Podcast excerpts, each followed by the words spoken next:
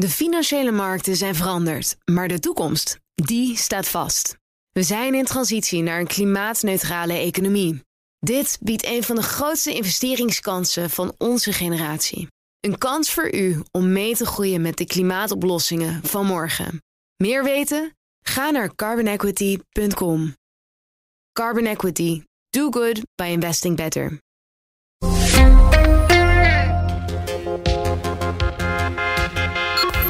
600 miljard euro is in 2022 de EU uitgestroomd vanwege de hoge gasprijzen. En toch hoor ik daar relatief weinig reflectie op. Hoe komt dat, denk je? Omdat wij. Wij zijn in ons hoofd al bezig met dat nieuwe energiesysteem en wij hebben weinig zin om ons nog bezig te houden met dat oude fossiele systeem. En het vervelende is, wij zullen wel moeten, want wij zijn er voorlopig nog van afhankelijk. Uh, it's a fact of life, we better live with it.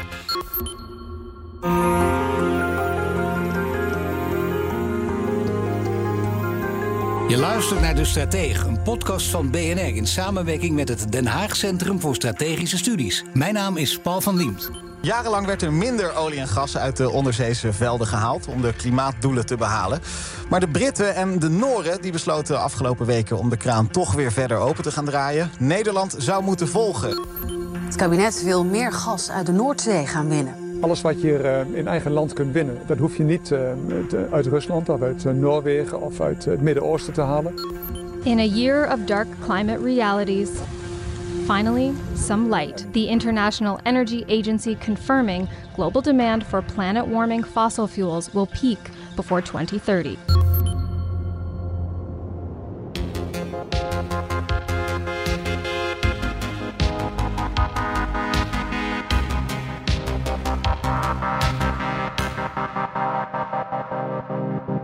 Bestaanszekerheid is het thema van deze verkiezingen. En daarbij denken we vooral aan de portemonnee van de Nederlander. En hoort energie daar ook niet nadrukkelijk bij.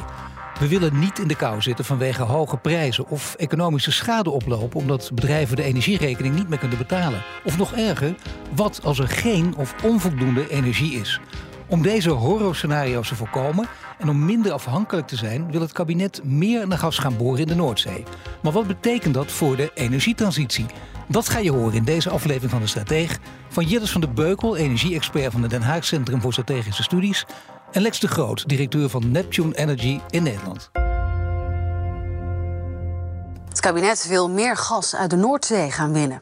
Dat Noordzeegas is nodig omdat er minder gas gewonnen gaat worden in Groningen. En omdat Nederland minder afhankelijk wil worden van gas uit Rusland. Alles wat je uh, in eigen land kunt winnen, dat hoef je niet uh, uit Rusland of uit uh, Noorwegen of uit het Midden-Oosten te halen. Kijk, Jilles, wij praten nu in 2023. Dit fragment stamt uit 2015. Dat is een tijd geleden dus. En okay. nu hebben we het hier dus weer over. Het klinkt alsof ze, of ze jaren hebben zitten slapen of niet? Uh, tussen 2015 en 2020 uh, is er wel heel weinig aandacht geweest voor de leveringszekerheid en betaalbaarheid van gas. Ik herinner me een Kamerbrief uit 2016. Daarin werd zoiets gezegd van: Nou, stel dat het Russisch uh, gas wegvalt. Hè, ook toen zaten we al met minder productie in Groningen.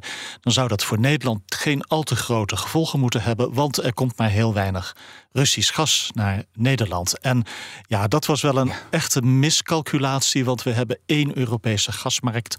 Uh, en als Duitsland een probleem heeft, en dat had het, want die hadden 55% afhankelijkheid van Russisch gas, dan heeft Nederland dat ook met die ene Europese gasmarkt. Jij was wel wakker toen in 2015. Hoe gaat het dan? Uh, bouw, je dan als expert een enorme frustratie op, omdat de rest het maar niet wil begrijpen en jij wel? Uh, ik, ik, was iets later, denk Oh, ik. In 2015, toen, toen zat ik nog in de industrie eigenlijk. toen was ik net aan het afscheid nemen. Okay, dan. Maar uh, ik merk wel een zekere frustratie toch bij, uh, zeg maar, GasUnie, Mijnraad, die het aantal keren hebben gewaarschuwd. Uh, ik herinner me halfjaarrapporten van een GasUnie waarin steeds stond: wij zijn verantwoordelijk voor de pijpleidingen, maar niet wat er in die pijpleidingen gaat en de inkoop daarvan. En dat is eigenlijk ja, een onderbelicht risico. Zo zeiden ze het in die tijd. Nu gaat het wel over gas boren. Het kabinet is er positief over. Maar er is nog steeds een taboe, vooral ter linkerzijde in de politiek. Hoe zie jij dat? Ja, uh, jammer eigenlijk, want ook die linkerzijde weet best dat uh, gas uh, in de Nederlandse offshore en in het algemeen op de Noordzee ook voor klimaat een stuk beter is. In de zin van over de hele keten heeft het een stuk lagere uitstoot van broeikasgassen, rond de 30 tot 50 procent, dan geïmporteerd LNG. voor het klimaat is het vervangen van Nederlands gas door geïmporteerd LNG toch wel een klein rampje. Ja, waarom eh, denk je dat ze ter linkerzijde dit argument dan terzijde schuiven? Omdat het niet goed voelt en omdat men vindt dat men daarmee niet het goede voorbeeld geeft aan een wereld die uh, ja, toch van olie en gas uh, af moet. Maar het is niet alleen een gevoel. Dat is toch wel interessant dat je nu zegt. Want dat, dat, dit is een vrij essentieel punt. Ik denk als er nu iemand uh, uit de hoek hier zou zitten, die zou er anders op reageren waarschijnlijk. Het is meer dan een gevoel natuurlijk. Je denkt over dit gas boren, dat werkt averechts. Of dat helpt niet in die mate waarvan jij denkt dat het helpt. Ja, het is nou ja, misschien ook toch een. hoe goed kennen mensen het internationale energiesysteem? Ja, dat is een gevaarlijke opmerking, dat geef ik toe. Van Timmermans luistert ook mee, hè? Die zou zeggen, ik weet er alles van. Ja, maar um, ja, kijk, ik kan me voorstellen dat mensen denken van uh, wij moeten van olie en gas af, dus laten we ook van olie en gasproductie afgaan.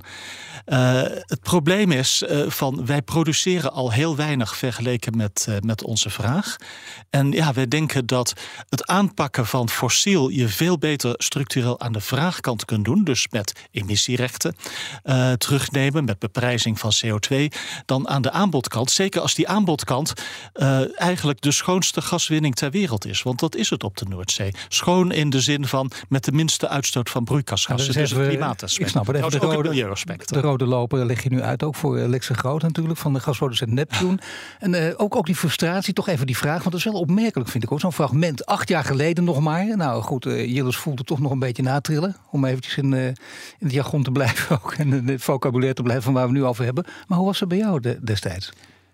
Um, ja, destijds had je natuurlijk ook uh, vrij lage gasprijzen op dat moment. Hè? Dus die, uh, die frustratie inderdaad ook een beetje in lijn met wat Gilles zegt. Die kwam waarschijnlijk later, hoewel de signalen er altijd al zijn geweest. Hè? We moeten zorgen voor onze eigen energievoorziening. Daar zoveel mogelijk uit eigen bodem halen.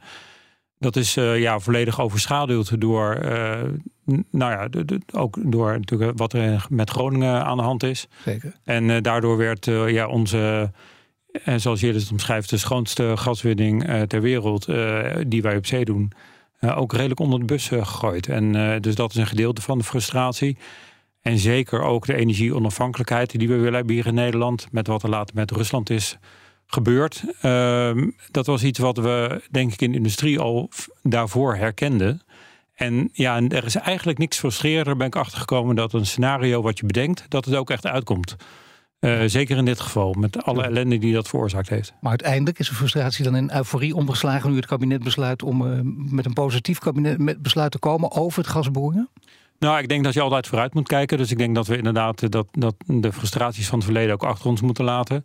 En vooruitkijken wat we nog kunnen uh, bereiken. Dus ik ben blij met die boodschap. En het is natuurlijk afwachten wat de inhoud daarvan gaat zijn. Natuurlijk, eh, zeker. Er komen ook nog verkiezingen tussendoor. Dus, dus op, op heel veel fronten natuurlijk afwachten. Maar misschien is het handig eh, ook voor iedereen die nu aan het luisteren is... om te weten wat voor projecten jullie aan het ondernemen zijn. Kun je daar een, kleine bloemlezing van geven? Jazeker. Wij zijn druk bezig met het ontwikkelen van en vinden van de mogelijkheden die we hebben voor meer gaswinning op de Noordzee. Als Neptune Energy en andere bedrijven doen datzelfde. Um, dat gaat uh, langzaam vooruit hè, door, door, door een aantal uh, oorzaken. Maar er zijn ook nog meer opportunities die nog verder gaan dan de gaswinning. En dat heeft uh, wat Neptune betreft te maken met CO2-opslag en het produceren van groene waterstof op zee. Ja, dat laatste, groene waterstof op zee, daar zijn ook ja. nog wat twijfels bij. Dat, hoe snel dat gaat, hoe, hoe, belangrijk dat is, hoeveel procent dat kan vervullen. Ja. Maar daar heb je hele grote, goede verwachtingen van, of niet? Ja, zeker. Ik denk dat de kansen hier liggen. In Nederland, uh, ja, het woord wat ik vaker gebruik, uh, ligt denk ik op pole position voor wat betreft het realiseren van de, van de energietransitie. Mooi woord ook. Ja, zeker. Uh, en dat, ja, de kansen die we hier hebben, want we hebben hier de industrie met emissies. Uh, we hebben de mogelijkheden om het op te slaan voor onze deur hè, op de Noordzee. En er zijn nu grote portals, is natuurlijk net goedgekeurd. En ja. alles wat erna komt, uh, ja, is nu in ontwikkeling. Uh, de, de SD++ uh, subsidieronde gaat daar ook weer hopelijk nieuwe kansen voor creëren. En, ehm, maar daarna, daarbovenop eigenlijk, naast die CO2-opslag, liggen er kansen voor groene waterstof op de Noordzee. Want we hebben hier het gebruik. we hebben de mogelijkheden met zeg maar de, de, de windparken en alles die we op zee ontwikkelen om ook daar uh, groene waterstof uh, voor Nederlands gebruik. En dan gaat het over de nabije toekomst of gaat het dan over 20, 30 jaar vooruitkijken? Uh, nou, op grote schaal heb je het inderdaad over 20, 30 jaar vooruitkijken. de nabije toekomst zal laten zien dat we volgend jaar groene de eerste groene waterstof op zee gaan produceren op een van onze platformen. Met een relatief kleine installatie van 1 megawatt. wij zijn ook bezig, samen met onze partners, om het H2 op zee project te doen wat een 500 megawatt uh, windpark zal zijn, wat direct op zee waterstof maakt. Met de intentie om dat via bestaande leidingen naar, aan land te brengen. Nou Jillis, moet je kijken, allemaal goed nieuws. Dat was wel even anders vorig jaar, toen je een paar keer ook hier bij ons te gast was. Op meerdere plekken overigens. En toen gingen die gasprijzen enorm omhoog. Betekent het door wat er nu allemaal gebeurt dat we daar iets geruststellender naar kijken? Ook in het kader van die bestaanszekerheid waar het nu over gaat?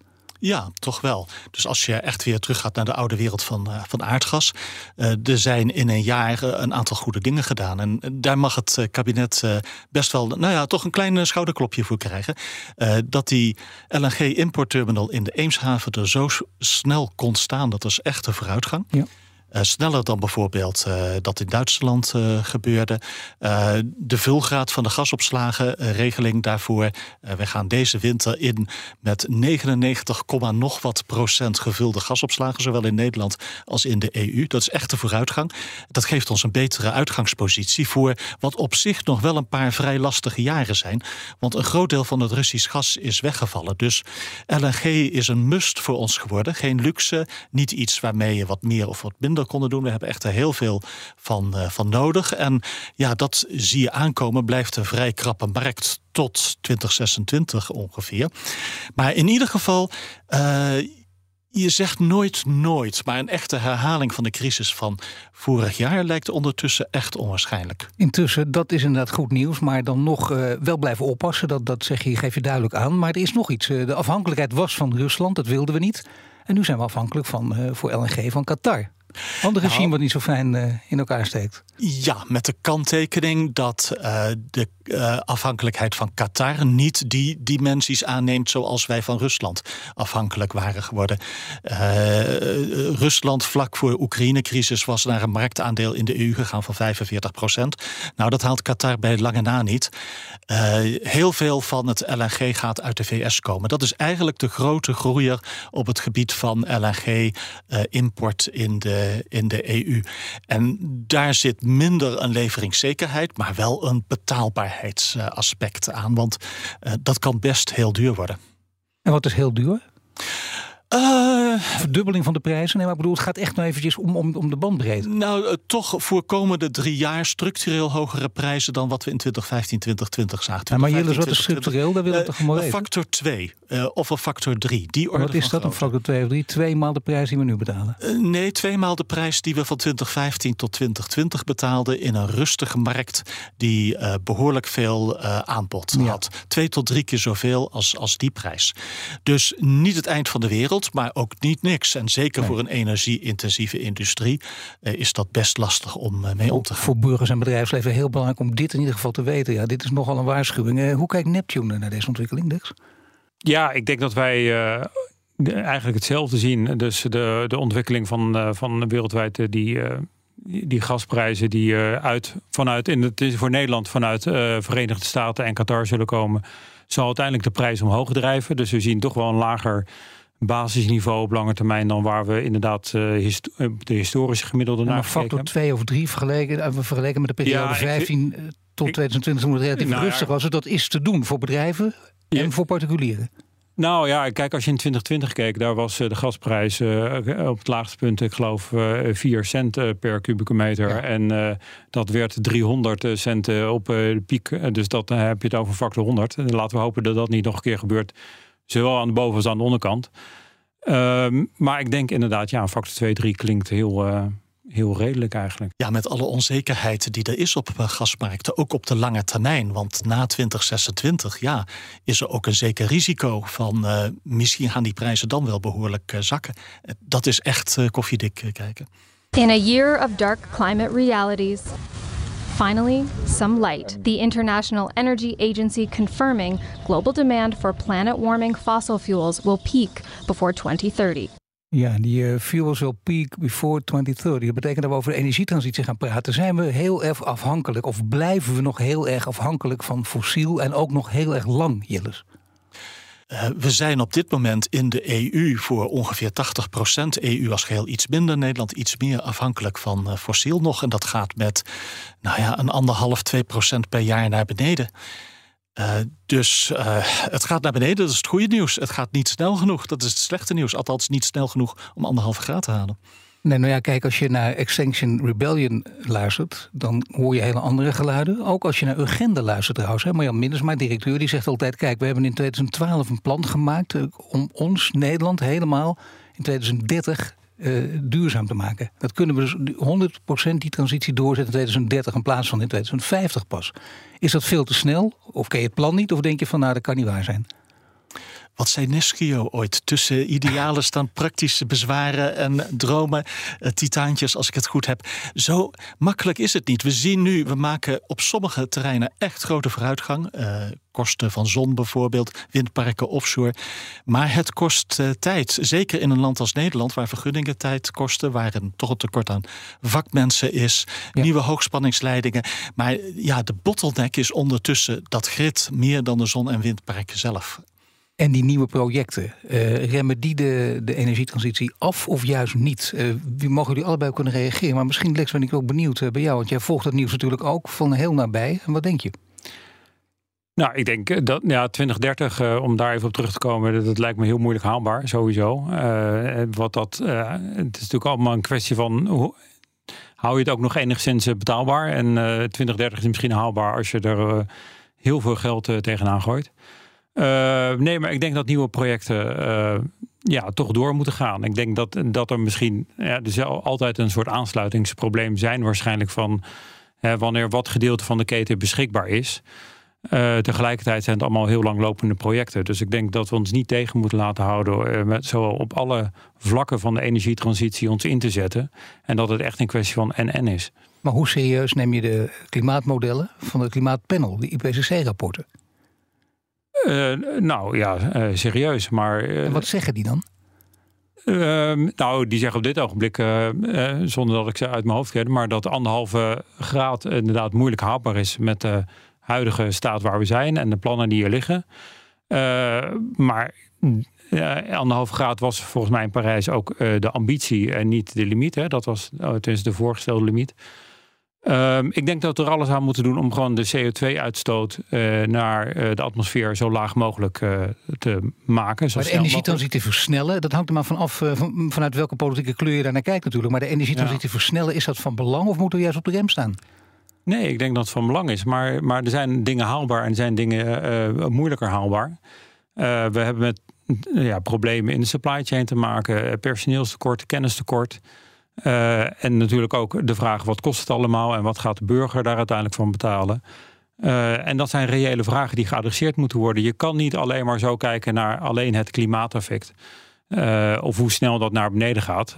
We moeten er alles aan doen om het zo snel mogelijk te doen. En daarvoor moeten, behalve zeg maar die, de, de techniek en investeringen, moeten ook qua model uh, van welke vergunningen zijn nou, uh, hebben zin? Uh, hoe reageert de overheid daarin? Hè, als je, wat je net aangaf, die, die LNG-terminal die in Eemshaven is gedaan, daarbij werd gezegd... In één jaar tijd, hè? normaal ja. ook al acht jaar. Ja, dus, al, dus blijkbaar is daar gezegd van vergunningen, hè, die gaan we zo snel mogelijk met voorrang behandelen. Ja, als we dat op meerdere gebieden voor elkaar kunnen krijgen om zo efficiënt te werken... Uh, dan denk ik dat er een hele hoop winst te balen valt. Uh, al op een redelijk korte termijn. Toch is dat altijd wel een heel mooi voorbeeld. Omdat we natuurlijk jaren daarvoor steeds gehoord hebben. Er waren er ook mensen als jij misschien, of als Jilles of anderen... die zeiden, nou, dat moet ook sneller kunnen. Toen werd er altijd geroepen, nee, dat kan niet, dat is helemaal niet waar. Dat is in de praktijk onmogelijk. En dan blijkt altijd, als er echt iets aan de hand is... in tijden van crisis, kunnen er heel veel dingen. Opeens ja. komt dit ook. Kan er dus dan nog veel meer in tijden van crisis? Dingen die wij nu niet voor mogelijk houden? Ja, ik denk dat als je er uh, minder in, in hokjes naar kijkt, hè, dus uh, een hokje windenergie, een hokje fossiel of, welk hokje dan ook wil hebben, Maar kijk naar het hele systeem. Van hoe maken we nou een transitie, een efficiënte transitie. Bouwend op de ervaring die we hebben, op de spullen, zeg maar, de, assets die we hebben.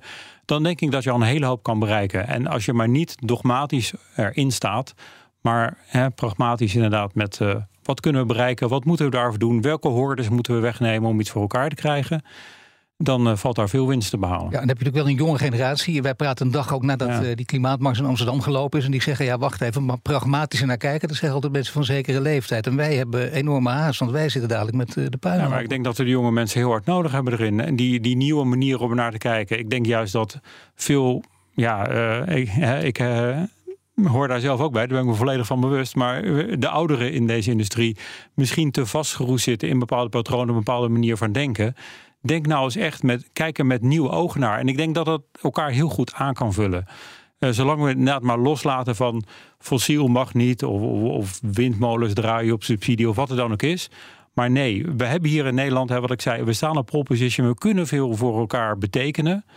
Uh, elke sector, uh, om die energietransitie zo snel mogelijk voor elkaar te krijgen. En daarmee dus uiteindelijk zo min mogelijk CO2 naar de atmosfeer. Maar geen clichés, niet dogmatisch, vanuit alle kanten bekijken. Jillis, ja. dat betekent ook, als ik jou goed beluister, dan is het vooral toch dat fossiele systeem nog even onderhouden. Omdat anders die energietransitie veel te duur wordt. Heb ik dat goed samengevat? Een van de gereedschappen in je gereedschapskist naast alle andere. We hebben meer in plaats van minder oplossingen nodig. Dus en zon en wind en CCS en kijken of we kleine modulaire kerncentrales van de grond kunnen krijgen. En meer efficiëntie. En dan ook nog even wat meer fossiel als het op een hele nette manier gebeurt en ons helpt bij de betaalbaarheid en leveringszekerheid van de energie. Want Europa, de EU met name, is kwetsbaar. Wij verbruiken nog heel veel fossiel. Wij produceren het nauwelijks meer. Wij leven in een onzekere wereld, uh, geopolitiek. En er zijn allerlei landen, de Ruslands, maar ook de Stans of de Saudi-Arabiërs, uh, Saudi-Arabiërs, die nog één keer heel veel geld aan een kwetsbaar Europa willen verdienen. En om dit allemaal mogelijk te maken wil het kabinet dus dat er nieuwe initiatieven op de Noordzee komen. Hoe dat kan werken, dat hoor je na het volgende.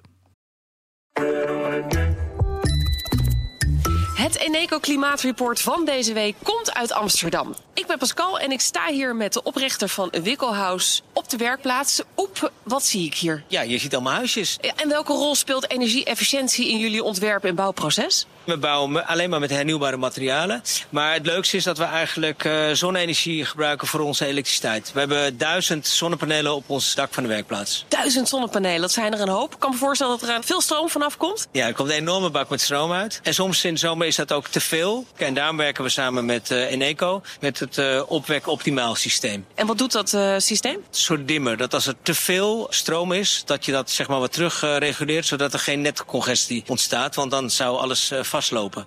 juist de balans op het energienetwerk. Ja, precies. En zo werkt Wikkelhuis samen met Eneco aan klimaatambities. Is het ook iets voor jouw bedrijf? Check dan eneco.nl slash klimaatambities. De financiële markten zijn veranderd, maar de toekomst, die staat vast. We zijn in transitie naar een klimaatneutrale economie. Dit biedt een van de grootste investeringskansen van onze generatie. Een kans voor u om mee te groeien met de klimaatoplossingen van morgen. Meer weten? Ga naar carbonequity.com. Carbon Equity. Do good by investing better. Jarenlang werd er minder olie en gas uit de onderzeese velden gehaald om de klimaatdoelen te behalen.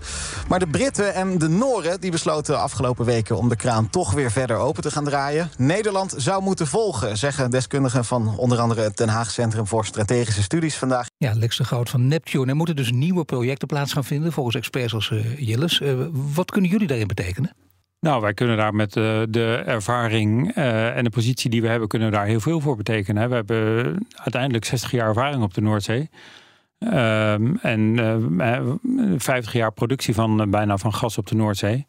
Um, en we weten waar de mogelijkheden zijn en, en hoe we dat er, er nog meer uit kunnen halen. Maar daarvoor moeten dus inderdaad de neuzen dezelfde kant op staan bij de verschillende, ja, alle stakeholders, iedereen die zich daarmee, die daar wat over te zeggen heeft, van ja, dit willen we, ja, dit willen we voor elkaar krijgen. En hoe staat het daarvoor? Want jullie zijn natuurlijk flink aan het praten, ook achter de schermen. En dan ben ik altijd benieuwd hoe dat gaat. Want al die neuzen dezelfde kant op, dat klinkt altijd heel erg mooi, maar dat gebeurt bijna nooit in de praktijk. Nee, dat, dat is lastig. Maar ik denk dat we een, een, een, een feitelijk juist en integer verhaal hebben waarom we gaswinning op de Noordzee door moeten zetten. En daar nog een aantal jaren mee door moeten gaan. En ik denk dat het rapport van HC6 uh, dat ook duidelijk aangeeft. Hè. Zolang we binnenlandse vraag uh, vanuit Nederland kunnen voldoen, heeft het het meeste zin om het vanuit Nederland uh, te produceren. Dat heeft zowel te maken met het klimaat als met financieel-strategische redenen om dat zo te doen. Uh, en daar kunnen wij, en, en niet alleen wij als Neptune hoor, maar ook alle andere operators uh, hier in Nederland, die kunnen daar een uh, bijdrage aan leveren. En ja, heel veel daarvan staan ook klaar om dat te doen. Maar ja, dan moet wel de lange termijn duidelijk zijn. Hè. Je ziet de afgelopen jaren, en ik begrijp de wereld is natuurlijk een paar keer op zijn kop gezet door alles wat gebeurd is. Ehm, maar de investeerders hebben vooral een uitzicht nodig naar wat de lange termijn brengt. Want, want zelfs als je het snel doet, dan praat je nog steeds over projecten die, nou ja, van zodra het produceert een paar jaar en uiteindelijk nu een aantal tientallen jaren misschien produceren. En je wil zicht hebben op alle omstandigheden. Dus of het nou over vergunningen gaat die voorspelbaar moeten zijn en die op tijd moeten zijn als over uh, ja, alle, het financiële uh, investeringsklimaat. Maar ik denk dat de politiek uh, toch wel eens luistert naar BNR. Dan zou die ja. boodschap na 25 jaar bestaan wel door mogen klinken. Dat inderdaad ondernemers en investeerders gebaat zijn bij die ja. lange termijn. Dat we dat weten. Dat is geen Nederlands verhaal. Dat is een internationaal nationaal verhaal. Dat geldt altijd. Het heeft ook met het klimaat te maken. Dat weten ondernemers ook. Je wil er ook op dat gebied dan natuurlijk goed voor staan. Wat is dan toch altijd de bottleneck? Waarom, waar ligt dan het probleem om dit niet voor elkaar te krijgen. Want inderdaad, je moet als je flink gaat investeren, ja, dan wil je ook niet dat er al een jaar later eh, allemaal weggegooid geld blijkt te zijn. Ja, nee, ja, waar ligt dat? Ja, goede vraag. Ik denk dat Nederland in principe een redelijk stabiel klimaat altijd heeft gehad. En je ziet bijvoorbeeld als je naar Noorwegen kijkt, uh, hoe, wat een stabiel klimaat op kan leveren. Dus ondanks een relatief hoge belastingdruk, hebben ze daar, is het heel duidelijk waar je in Noorwegen naartoe bent. Het is duidelijk uh, waarom je het doet. En uh, de, de, politiek en de bevolking natuurlijk uiteindelijk staat daarachter. En dat is hier in Nederland een stuk moeilijker. In Nederland zie je, nou ja, denk ik een landschap wat naast gefragmenteerd ook de ene keer links, de andere keer wat naar rechts, uh, maar uiteindelijk onduidelijk is. met vergunningsprocedures waarvan de, de uitkomst niet voorspelbaar is. Uh, en, en, en langzaam en niet voorspelbaar. Ja, en dat schrikt investeerders af. Maar interessant wel. Je zegt van Noorwegen kunnen we leren. Je betaalt er meer belastingen. Het is wel beter geregeld. Kun je ja. dat hier ook doen? Gewoon uh, bijvoorbeeld belasting bij bedrijven ook leggen. Maar dan wordt er ook uh, meer belasting dus. Maar dan, dat is geen prettige boodschap. Maar met de belofte dat je dan ook bepaalde zekerheden kunt bieden. Nou, als, als, het gaat inderdaad om het hele pakket. Hè. Het gaat niet alleen om die belasting. Noor, in Noorwegen heb je dan ook nog maatregelen die zeggen van ja, als jij een exploratieput boort, hè, dus dat is een put die een gasveld moet aantonen, bijvoorbeeld, uh, die kan je voor vrijwel helemaal zeker terugkrijgen. En dat is hier in Nederland werkt dat iets anders. Enfin, het is nooit één op één vergelijkbaar. Maar de, de belastingdruk op zich uh, is natuurlijk wel een factor. Maar vooral de stabiliteit daarvoor is belangrijk. Want dan weet je, oké, ik ga hier zoveel miljoen investeren, dat gaat zoveel opbrengen. Die voorspelbaarheid uh, is belangrijk. En dan, ja, dan uh, is een belastingniveau daar wel een factor in. Maar dan is de voorspelbaarheid en de snelheid daarvan uh, minstens zo belangrijk. En die boodschap draag je, neem ik aan, ook over aan de. Want ik mag geen aannames ja, doen, maar in dit geval moet het wel aan de verantwoordelijke staatssecretaris. Een vuilbrief. Die weet het dus ook. Je kan niet zeggen van ik heb dit, dit verhaal nog nooit gehoord. Nee, dat, dit is een bekend verhaal. De competitiviteit van. en volgens mij heeft HC6 er ook wel wat dingen over gezegd. Eh, en EBN, uh, eh, de, dus de Nederlandse staatsdeelneming, zegt er ook wat over. Maar goed, het gaat nu om de staatssecretaris. En hij ja. weet het dus ook. En wat is ongeveer zijn opvatting? Hij gaat hier grotendeels met je mee of niet? Ja, ik denk wel dat hij meegaat daarin. Ja, ik vind het moeilijk. Ik zal niet voor de heer Velbrief, voor de staatssecretaris Velbrief spreken. Maar de, de vraag is natuurlijk, er spelen natuurlijk ook andere dingen mee. Uh, inderdaad, de wenselijkheid van, van fossiele productie in zijn algemeenheid. Uh, nou ja, de stikstofcrisis heeft een, uh, heeft een ja. effect hierop gehad. En die moet de staatssecretaris natuurlijk meenemen. Dat begrijp ik heel goed. Maar inhoudelijk uh, weet ik zeker dat hij dit verhaal begrijpt en, en daar wat mee wil doen. Jillis, dan weten we dus, dat horen we ook uit het verhaal van Lex natuurlijk. We hebben een goede infrastructuur, die kunnen we hergebruiken. Heel veel omstandigheden zijn ook reden positief als je in ieder geval wil veranderen. Met al, zoals hij dat dan zegt, met alle neuzen dezelfde kant op. Maar Het gaat natuurlijk ook over bijvoorbeeld zaken als het opvangen van CO2. Waar het ook even over ging. Dan denk je dat kan heel mooi zijn, maar ook daar is flinke discussie over. Hoe kun je die discussie jouw richting op uh, keren? Het uh, blijven uitleggen, denk ik. Uh, en erop blijven hameren, bijvoorbeeld dat de CO2-projecten die er nu zijn, uh, Portos, gevolgd door Aramis, later nog een, ik meen L10-project van, van Neptune. Uh, dat dat binnen een SDE++-regeling ja, de projecten zijn met uh, de hoogste CO2-vermindering per stukje subsidie. En dat die zelfs richting nul subsidie gaan met de huidige ETS-prijs. En die opvang is niet gevaarlijk, die blijft gewoon in die grond zitten. En generaties Als lang. Als gas uh, miljoenen jaren in de grond ja. bleef zitten in een gasveld, dan blijft dat CO2 ook miljoenen jaren in de grond zitten. De kritische factor is, is de put, hoe goed wordt die afgesloten.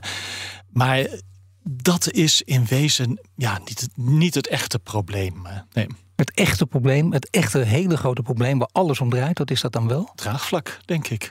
Toch draagvlak voor iets wat uh, gezien kan worden als het in stand houden van fossiele industrie. Uh, fossiele industrie in de zin van petrochemie of zo. Uh, ja. Maar zo lang mogelijk, want dan gaat de discussie natuurlijk weer daarover versnellen of het zo lang mogelijk vasthouden, volhouden. Ja, maar er is ook een element van uh, het geeft snelle CO2-reductie. En wij moeten snel zijn als wij nog. Anderhalve graad is erg moeilijk, maar 1,8 is een reëel scenario. Nou, kan en vandaag... in dat soort scenario's uh, zie je altijd, uh, IPCC, IEA of wat dan ook, zie je een substantiële component van CCS terugkomen. Dan over draagvlak gesproken. Dat is waarschijnlijk wel het punt ook waar, waar heel veel mensen het over hebben. Waar, waar het ook vaak botst, ook in de politiek, ook nu tijdens de verkiezingen. Toch is het niet het grote thema. Is dat, verbaas je dat eigenlijk, Liks, of niet? Ja, zeker. Het is uh, de, de klimaatdiscussie, en zeker in relatie met energie, zijn twee superbelangrijke thema's. Ja, als je het hebt over bestaanszekerheid, uh, ja, de, de, de, energierekening is daar denk ik een grote factor in geweest. Direct en indirect. Hè. Direct door de energierekening die mensen betalen indirect door de inflatie die het heeft veroorzaakt. Dat het een enorme belangrijke discussie is om dat voor elkaar te krijgen. De, dus waarom dat niet hoger op de, op de agenda staat. Uh, er zijn natuurlijk genoeg dingen om je zorgen over te maken, dat is duidelijk. Maar, maar ik denk dat het een hele fundamentele is, die ook invloed heeft op de anderen. Dus als je zeg maar, de fundamenten goed hebt. Uh, dus een betaalbare, uh, gezonde, uh, zo CO2-vrij mogelijke energievoorziening. Ik denk dat dat voor elkaar krijgen topprioriteit Want dit artikel wat ik nu in mijn hand heb, dat hebben we ja. allebei gelezen vandaag. Transitie maakt energie niet goedkoper, maar juist flink duurder. Dat is PwC. En de, nou, die, de, groot, een van de, van, de, van de Big Four, een van de grote, die hebben dit bekeken. En die zeggen, die noemen zelfs een getal. Consumenten en bedrijven gaan dit decennium 92% meer betalen voor elektriciteit en aardgas. Het hele verhaal, daar hebben we nog een aparte uitzending voor nodig, wat er allemaal achter zit. Maar je zou bijna zeggen, dit is dan uh, hoofditem uh, per vandaag in de verkiezingen. Ja, zonder meer. Uh, dat zou de, de kosten van de energietransitie. Kijk, dat, dat, dat het duurder wordt, dat is logisch met alle investeringen die daar plaatsvinden. Maar we moeten er met z'n allen alles aan doen om dit zo, die toename van die kosten zo laag mogelijk te, te houden omdat je dat in alles terugvindt. En in alle kosten die we overal aan hebben, is energie een fundamentele factor. En laten we dat uh, uh, ja, zo goedkoop mogelijk doen. En als je dat getal hoort, in één decennium 92% omhoog, daar schrikt iedereen van, daar schrikken bedrijven van, daar schrikken consumenten van. Wat denk jij dan, Jillis? Is dat een raar getal? schrikken. Is vorig jij jaar... schrikt er niet van. Nou, ik vraag me af of mensen ervan schrikken. Want vorig jaar is er 600 miljard ik ben euro... een mens, ik schrik er wel van. Uh, 600 miljard euro is in 2022 de EU uitgestroomd vanwege de hoge gasprijzen. En toch hoor ik daar relatief weinig reflectie op. Hoe komt dat, denk je? Omdat wij. Wij zijn in ons hoofd al bezig met dat nieuwe energiesysteem en wij hebben weinig zin om ons ja. nog bezig te houden met dat oude fossiele systeem. En het vervelende is, wij zullen wel moeten, want wij zijn er voorlopig nog van afhankelijk. Uh, it's a fact of life, we better live with it. Nou, dat is een geweldig einde van deze uitzending. Hoe krijg je het voor elkaar? Dankjewel Jillis van der Beukel, energie-expert van het Den Haag Centrum voor Strategische Studies... en Lex de Groot, directeur van Neptune Energy in Nederland. En wil je de strategen vaker luisteren? Abonneer je meteen in je favoriete podcast-app en tot de volgende keer.